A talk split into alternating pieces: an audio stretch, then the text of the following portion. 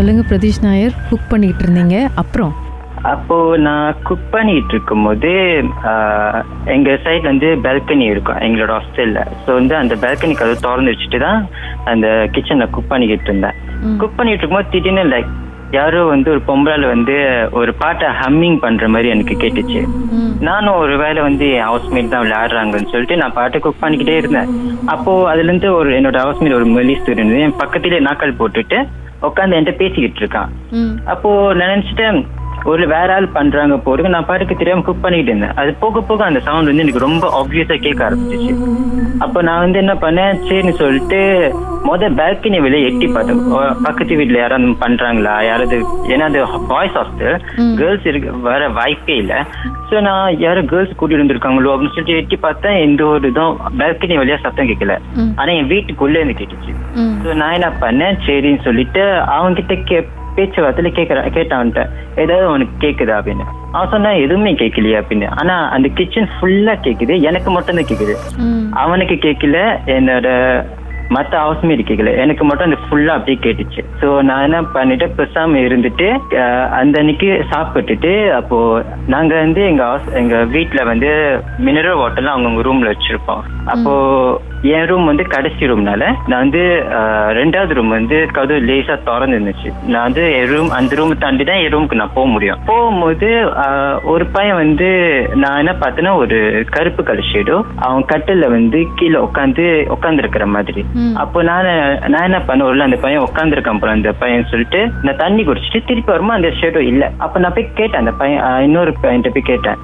ஏன் வந்து ஷைரன் வந்து சாப்பிடாம கீழே உட்காந்துருக்கான் ரூம்ல அப்படின்னு. அப்போ லெவன் இருக்கும்? அந்த டைம். அப்போ ராத்திரி. அப்போ அந்த இன்னொரு ஹாஸ்மேட் சொன்னாங்க இல்லையே அவன் தூங்குறான்னு முதல்ல தூங்க போயிட்டான் எட்டு மணிக்கு அப்படின்னு. நான் கொஞ்ச நேரத்துல தூங்குறானா அப்படின்னு சொல்லிட்டு நான் வந்து பார்த்தேன் அந்த பையன் தூங்குறான். அப்ப நான் வந்து அந்த கீழ இருந்து நான் பார்த்தது யாருன்னு எனக்கே தெரியல. அப்புறம் வந்து இன்னொன்னு என்னன்னா நான் வந்து இது வந்து ரீசெண்டா நடந்த விஷயம். நான் ரூம்ல வந்து உட்கார்ந்து இருந்தேன் போன் பேச்சுக்கிட்டு அப்போ வந்து வெள்ளிக்கிழமை. யூஸ்வலி மொழிஸ் வந்து சொல்ல ஜுமாட் போயிடுவாங்கல்ல. ஸோ அந்த டைம் வந்து நான் நானும் ஒரு பையன் போல அந்த டைம் அவனுக்கு உடம்பு முடியலன்னு சொல்லிட்டு அவன் ரூம்ல அவன் தூங்கிட்டு இருக்கான் நான் வந்து என்னோட ரூம்ல வந்து பாபாவோட சிலை வச்சிருப்பேன் திருநூறு வச்சிருப்பேன். அப்போ நான் ஃபோன் பேசிட்டு இருக்கும்போது தி- அந்த பாபாவோட திருநூறு அப்படி கொட்டிடுச்சு கீழே. மேல வச்சிருப்பேன் அப்ப மேல கீழே கொட்டுனுச்சு. எனக்கு என்னமோ ஒரு மாதிரி ஆகணும்னே அந்த திருநூறு சுத்தம் பண்ணிட்டு இருக்கும்போது திடீர்னு வந்து கதவு வேகமா தோணுச்சு என் ரூம் கதவு. நான் என்ன ஆகுதுன்னு தெரியாம சரி ஒரு ஒருவேளை அந்த பையனுக்கு எதுவோ ஏதோ நடக்குது போலன்னு சொல்லிட்டு நான் பாட்டுக்கு என்னைக்கே தெரியாம நான் பாட்டுக்கு அவன் ரூம் போயிட்டு கதவு திறந்து போகிறேன் அந்த பையன் வந்து மூச்சு திணறி எந்திரிச்சு அப்போ வந்து எந்திரிச்சு உட்காந்து அவன் கட்டல. அப்ப நான் வந்துட்டு தண்ணி குடிச்சிட்டு என்ன ஆச்சுன்னு கேட்டேன். இல்ல என்னமோ ஒரு உருவம் என்னை பிடிச்சி அமுத்துனுச்சு. நான் அவ்வளவு நேரம் கத்துறேன். உனக்கு விளங்கலையா? அப்படின்னு சொன்ன சத்தியமா எனக்கு விளங்கல. எனக்கு ஏதோ தோணுச்சு தான் நான் வந்தேன். இல்லைன்னா லைக் நான் அப்படி இருந்திருப்பேன். எனக்கு சத்தியமா எதுவுமே விளங்கல. அப்படின்னு. அதான் அது ஸ்டில் கோசன் பண்ணிக்கிட்டே தான் இருக்கு. இன்னும் அதே ஹாஸ்டல்ல தான் இருக்கீங்களா? ஆஹ் இப்பதான் ஒன்றரை வருஷம் ஆச்சு. என்னோட ஸ்டடிஸ் ரெண்டரை வருஷம். இப்பதான் ஒன்றரை வருஷம் முடிஞ்சிருக்கு. இன்னும் ஒரு வருஷம் இருக்கு நாங்க. ஆஹா.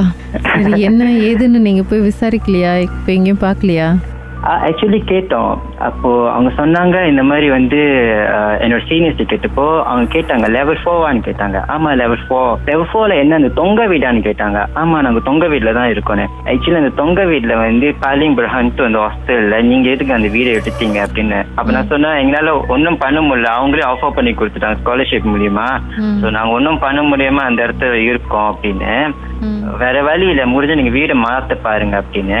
பட் எங்களுக்கு என்னன்னா லைக் அந்த வீட்ல இருக்க அந்த கம்ஃபர்ட் எங்களுக்கு வேற வீட்ல கிடைக்குமான்னு தெரியல. சோ அதான் அப்படியே இருந்துட்டோம். யாரோ ஒரு ஆள் இருக்காங்க எங்களுக்கு மிஞ்சி. நாங்க அவங்க நோண்டல. சோ நாங்க அப்படியே இருந்துக்கிறோம் அந்த வீட்ல அப்படியே. பேயோட வாழ்ந்துட்டு இருக்கிறது உங்களுக்கு அவ்வளோ கம்ஃபர்டபுளா இருக்கா? இல்ல லைக் எப்படி சொல்றதுன்னா அந்த வீட்ல வந்து அடிப்படை வசதி வசதி எல்லாம் கொஞ்சம் கூட compared to other house so அதுதான். அதான் பாக்குறதா இருக்கு. Okay okay. சந்தோஷமா இன்னும் ஒரு வருஷம் இருக்கு. ஜாலியா உங்க புது நண்பர்களோட ஓட்டுங்களேன்.